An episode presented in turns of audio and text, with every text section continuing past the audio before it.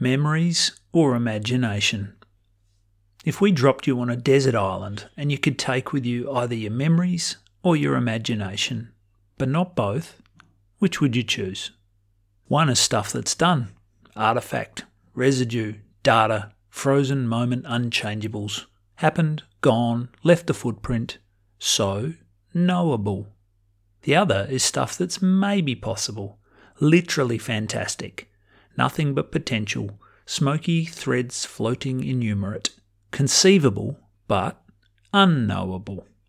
In setting the strategy sales for the years ahead, the memory bucket is most heavily favoured by most organisations because it's more tangible, catalogable, and scrutinisable. Some argue the best guide to determining routes to where you want to go is the analysis of where you've come from and what you've been doing till today.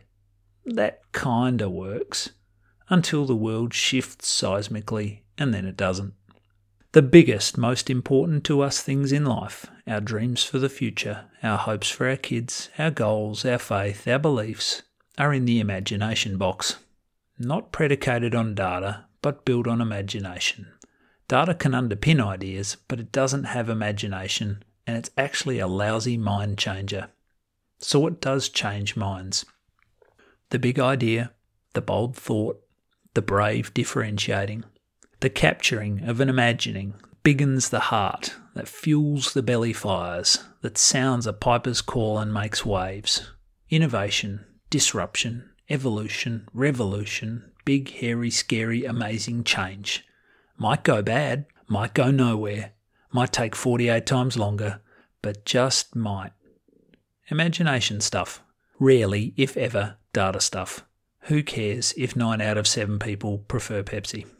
I'm a scientist and I love data. It's an atlas, an encyclopedia, a dictionary. It's also abusable base fodder able to be accessed, chewed, and reviewed with prejudice by every Tom, Dick, or Harriet. It is by nature backwards looking. It is a map of known versus a dreaming of different. Archaeology versus architecture for tomorrow.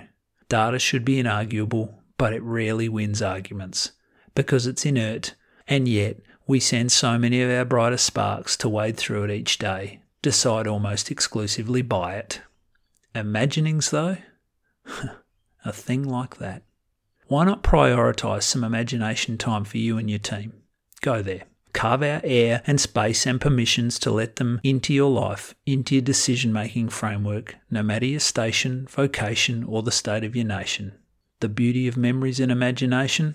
We're not going to a desert island and we're lucky we can have both, hey? The structural underpinnings of data well understood and well placed are immensely, irreplaceably valuable.